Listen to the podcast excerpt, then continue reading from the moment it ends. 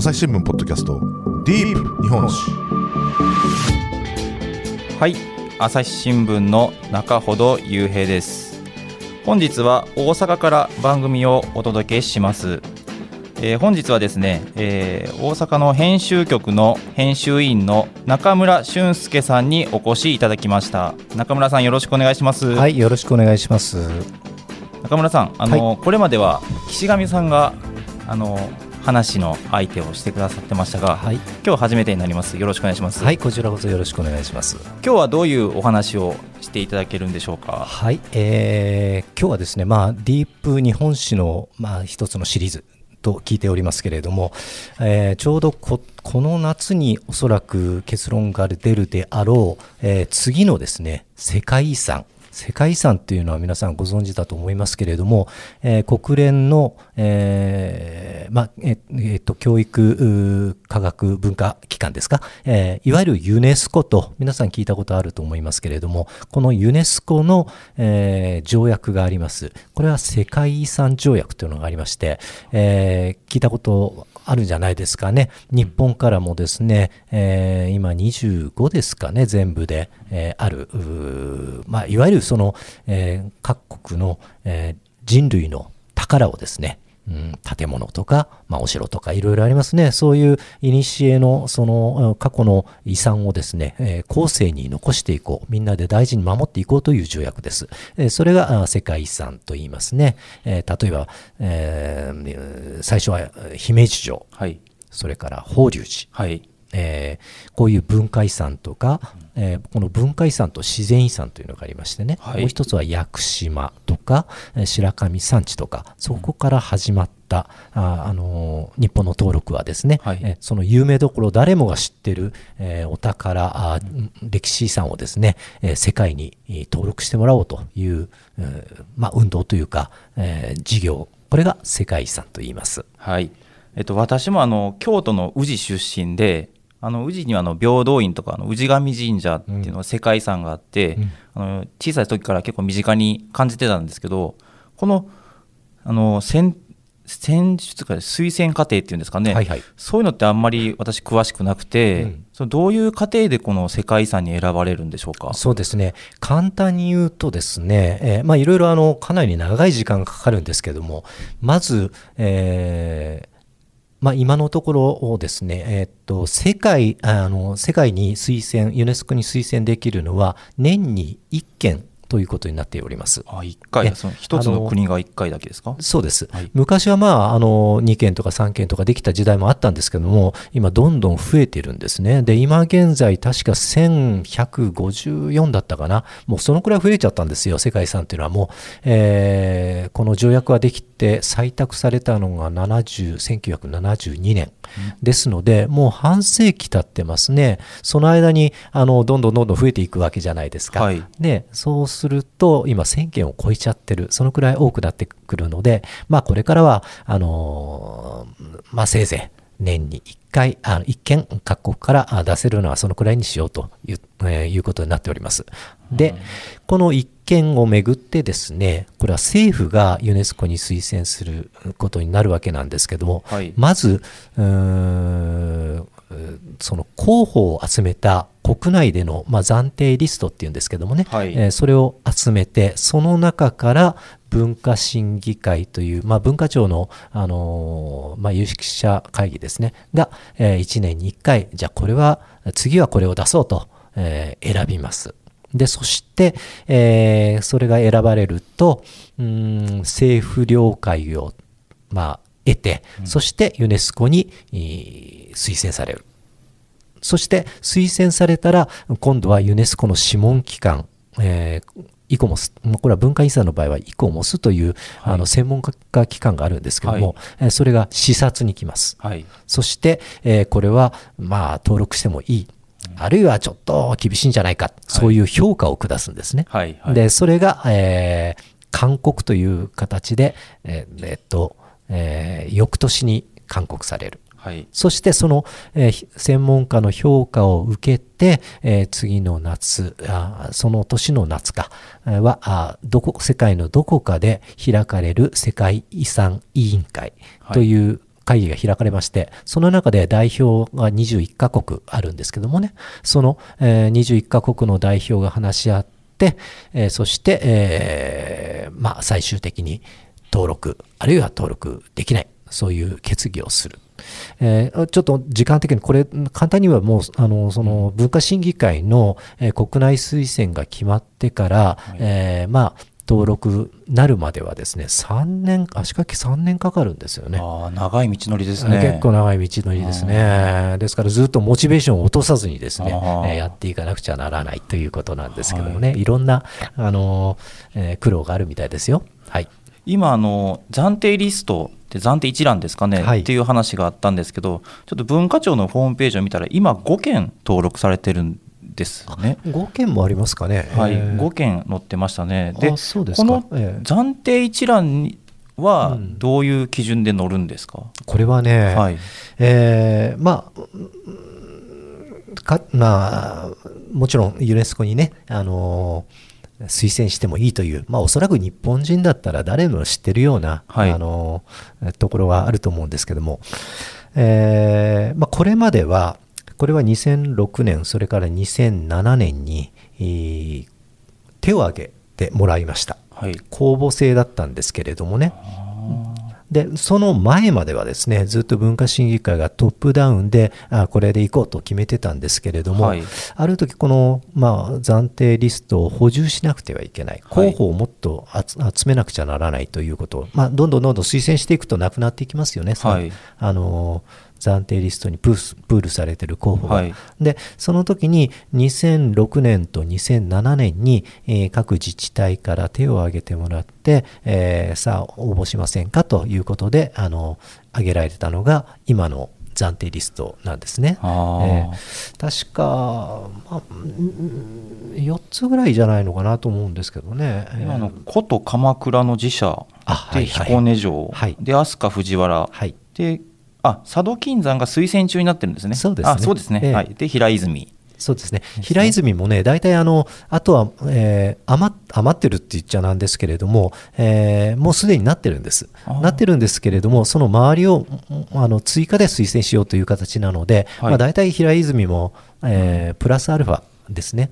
そういう意味では、えー残っているのはひ彦根城と、それから、えー飛鳥藤原、えーそして古都鎌倉、古都鎌倉っていうのは一旦一回推薦されたんですけども、あの登録が非常に厳しいということで取り下げたんですよ。あうんそういう歴史がありましてね。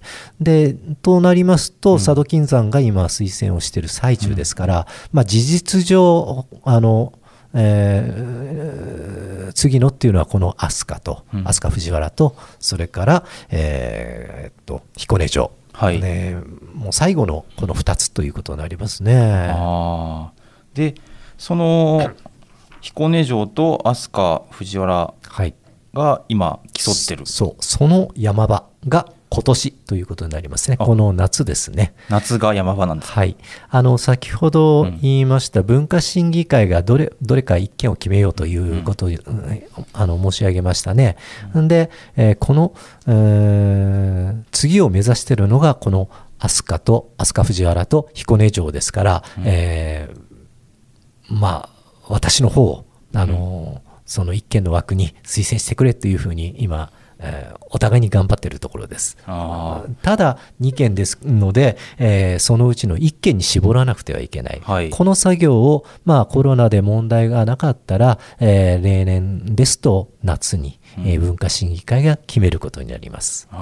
えこれえっとなんで今年争うことになった？の例年争ってるんですか？ーいやいや、あのーこれはもう、まあ、たまたまと言ってますけれどもね、はい。あのやはりこのこれにはあの推薦書の原案素案って言って、まあ、そういうのを作ったり、えーまあ、各自治体、えーあのーずっと長い長い積み重ねで、えーあの作業を続けてこなくちゃいけないわけですので,、でまあ、なるなできればなるべく最短距離で、えー登録に持っていきたいという、まあ、気持ち気持ちはどこにもありますよね。はい。ですから、まあ、たまたまあのあと残ってる2つですから、えーまあわ、両方とも準備は万端ということで、まあいまあ、必然的に、えーまあ、競うことになっちゃったっていうことですけどもね、はい、あの彦根城なんかだとあの一時期の彦にゃんであの話題になったから、まあおまあ、お城であるああのすごい活発になってたっていうのはすごい記憶にあるんですけど。あそうですか、はい。あのヒコニャンが出てきたのは多分この暫定リストのずっと後だと思いますよ。あえーあのさこの彦根城が暫定リストに載ったのは1992年。つまり30年前ですからね。あ。その時に彦根はおそらくまだいなかったと思いますね。えじゃあ30年ぐらいずっとその暫定リストにそ載ってるけどいわゆるまあ言葉が悪いですかもしれませんけれどもずっと棚ざらしになってきたということですよね。つまり候補にはすごく早い段階一番早い段早い段階になってるんです。はい。ところがなかなかその自分のところ彦根城を、えー文化審議会があの推薦してくれなかったと、まあ、政府がね、はい。えーもうつまりずっと足踏みを続けてきた。だからあの彦根城の関係者の皆さんはもうこれが世界遺産になるのがもう念願30年来の念願念願ということになりますよね。まあ、なぜかと言ったら、まあ、いろんな理由があるんですけれどもね、はいまあ、一つは、うーん、1900あの、えー日本が92年に条約を批准して、第1号の一つだったのがはい姫路城。あやはり同じお城ですからね。ーはいで、まあ、まあ、2つ目というのは、なかなか難しいもんですよね。しかも、やはりあれだけ、あの、例えば規模とか、はいあるいは、まあ、知名度とか、はいえー考えると、まあ、やはり圧倒的に姫路城ですよね。あの白鷺城って白い、ねえ綺麗ね綺麗ですよね。ですしね、誰もがうんおそらく思い浮かべるのは姫路城だと思います。まあ、はい大体、暴れん坊将軍とか、はい。あのいろんな時代劇の江戸城としてテレビに出てくるのも姫路城ですよね。に比べて、やはりこの彦根城は地味なんです。はい、で、2番煎じと言っちゃ申し訳ないですけれどもね、まあ一般的には、なぜひもう姫路城がお城になってるのに、もういいじゃないか、お城は。うん。というような、うーん、雰囲気も、まあずっとありましたね。ディープ日本史。難しいニュースもポッドキャストで解説を聞くとちょっと理解できるかも。朝日新聞デジタルのコメントプラスって知ってる？テレビでおなじみのコメンテーターや記者が記事の背景やその先について投稿しているよもっと深く。もっとつながる。朝日新聞。これ私あの先日ゴールデンウィークであの京滋バイパスに乗って長野の方に行ったんですけど、滋賀に入ったらすぐにあの山に看板があの立てられててその彦根城を世界遺産にっていうはいはい。キャッチフレーズが書かれてたんですけど多分地元としてはずっと悲願になってるのかなとそこでちょっとあの思ったんですけどもちろん悲願です。じゃあ、まあ、とは言ってもね、まあ、あのー同じ、その、美しさとか規模とか、そういうもので、姫路城には、まあ、基本的には叶いません。ならば、戦略をかんかんあの変えていかなくちゃいけないわけですよね。はいじゃあ、じゃあどうすればいいのか。はいえー地元の彦根市とか、まあ、その関係自治体とかですね、あの市民の方々、いろいろ考えまして、いわゆるその姫路城と差別化をする。はいそのためにはどうすればいいのか。姫路城はやはりあのドドーンとこの天守閣とか建物がですね、あまあ見事ですよね。はいで、姫、一方、彦根城は、もちろん天守閣もそうですけれども、うん、天守閣だけじゃなく、はい例えば庭園とか、はいあるいは、えっと、そうですね、家来のあ建物とか、はい。うーん、あと、あと彦根の、彦根っていうのは、あの、井伊家の、あの、彦根藩は、えーはいはい。お城ですのでね、はい。えー井伊直弼、あの、はいはい。有名なね、はい。幕末の大老で有名な、あの、えー井井伊家の、あの、藩なんですけども、はい。その藩、藩の学校、藩校とか、はいはい。つまり、あの、姫路城がもう一点突破でピンポイントで行くんだったら、はい。えー彦根城の場合は、えー家老の家とかあのまだ残ってますから庭園とか、はいあるいは学校の跡とか、えーもちろん天守閣とかとにかく全部ひっくるめて、えーいくつかのパーツで攻めようとはいう戦略で、えー姫路城とは差別化をしてつまり姫路城とはこんなに違うんだよというようなことをアピールしているそれで今頑張っているところです。ああそういうことなんですね。あのすみませんそもそもなんですけどお城あの姫路城と彦根城にもほ他にもお城世界遺産になってるかと思うんですけどないんでしたっけ？他他は日本？日本はないですよ。あないんですか？もちろんないですよ。もう姫路城だけです。そして暫定リストに載ったのは姫路城と彦根城だけだったですからね。ただですね、はいあの他のお城も、あのー、おちもという登録運動はあるんですよ。あのーお城、まあ、少なくとも世界遺産ですから、はい。えーまあ、ほ本物のお城って言いましょうかね、残ってるお城じゃないといけないわけです。はい。まあ、偽物偽物というか、あの再建されたものではダメですね。はい。えーその中では日本でもほとんどの日本の近世城郭っていうのはあ第二次世界大戦の空襲で焼けちゃってる、はい。あるいはその明治維新になって、えー自らもう二足三門で叩き売られたり、壊されたりいろいろしてるわけなんです、はい。で現存してるのは全部国宝になってます。で、はい。例えば犬山城、ああはいはいはいはい、ね。えーとか松本松城本城はいありますね。あと、まあ、松江城とかもそうですね、はいはい。ね姫路城、それからこの彦根城も、えー現存しているはあもともとの建物、だから国宝なんですね。はい。で、えー例えばその、えーかつてはね、彦根城も、うーんまあ、姫城が姫路城がもう第一号になりましたから、え松本城とか、あるいは犬犬山城とうん。タッグを組んで、まあ、みんなで、あのー第二の姫路城になろうやというような運動もあったんですけども、まあ、途中から姫路城、あの彦根城は、えー先ほど言ったその、えーいろんなパーツを組み合わせる戦略で、まあ、独自の戦いをしているというのが現状です。はあ。この各地のお城をまとめて申請することはできないんですか、あのそれも考えられたことはあったんですけども、はい。えー現実にはなりませんでしたね。あー。まあ、まずあのまとめるということになりますと姫路城が今世界遺産になってる。それに追加という形になるんですけれどもまあ姫路城だけでいいじゃないかという考え方もやはり強いわけですよね。はいはい、まあ、おそらくもうすでにな世界遺産になっている姫路城からすれば、はい。えーもうお呼びでないよといううん。ことになるんじゃないですか、やはり自分のところだけの方が、それはね、あのうーまあ、価値も価値ああ出ますし、うんうんえー観光とかそういう面でも、やはりあの希少価値は出ますからね。はいはい、えああじゃあまあ、これであの彦根城の、えっと、説明をいただいたんですけどこのはい。飛鳥藤原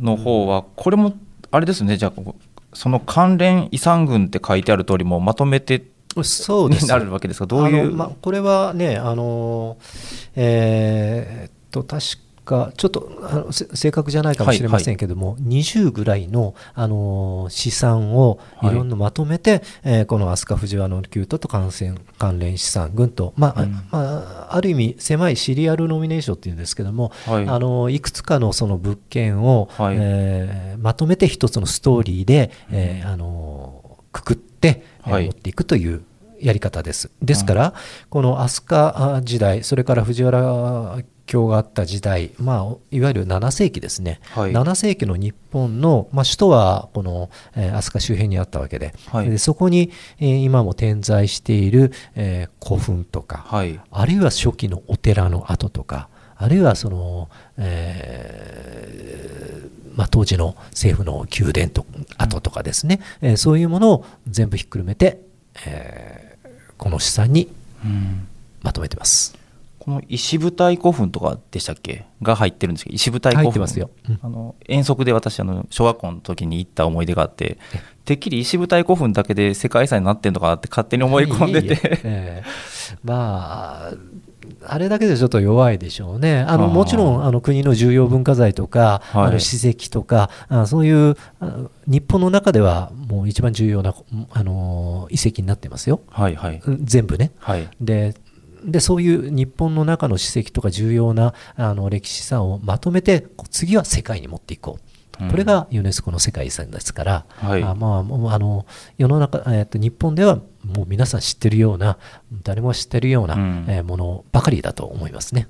これにはあの高松塚も入ってるんですよね。はい入ってますであの高松塚の壁画は、あのこれに関連しないんですか？あも関係するちろん関連します。うんあのただね、世の中でこの世界遺産ってかなりあの勘違いがなありまして、はい。実は世界遺産っていうのは全部不動産。いわゆる建物とかあるいは遺跡とか、はい。えーそういうものなんですね。いわゆる不動産なんですね、うん。ですから動産ではないんですよ。手で持って運べるような。はいはい。動産ではない、えーまああのとなりますと例えば壁画というのは動産ですからね、はい。あのこれだけで世界遺産になる不動産になるってわけではない。ただこの不動産を構成する非常に重要な要素である。という意味で、えーこの壁画というのは重要ですよね。あまあ、いわゆるその高松塚古墳というその不動産を、はい。えーの価値を、えー価値づけるもの、うん。その一つのパーツとしてね、はい。それがこの壁画ですから、はい。あの無関係どころか非常に関係があります。はい。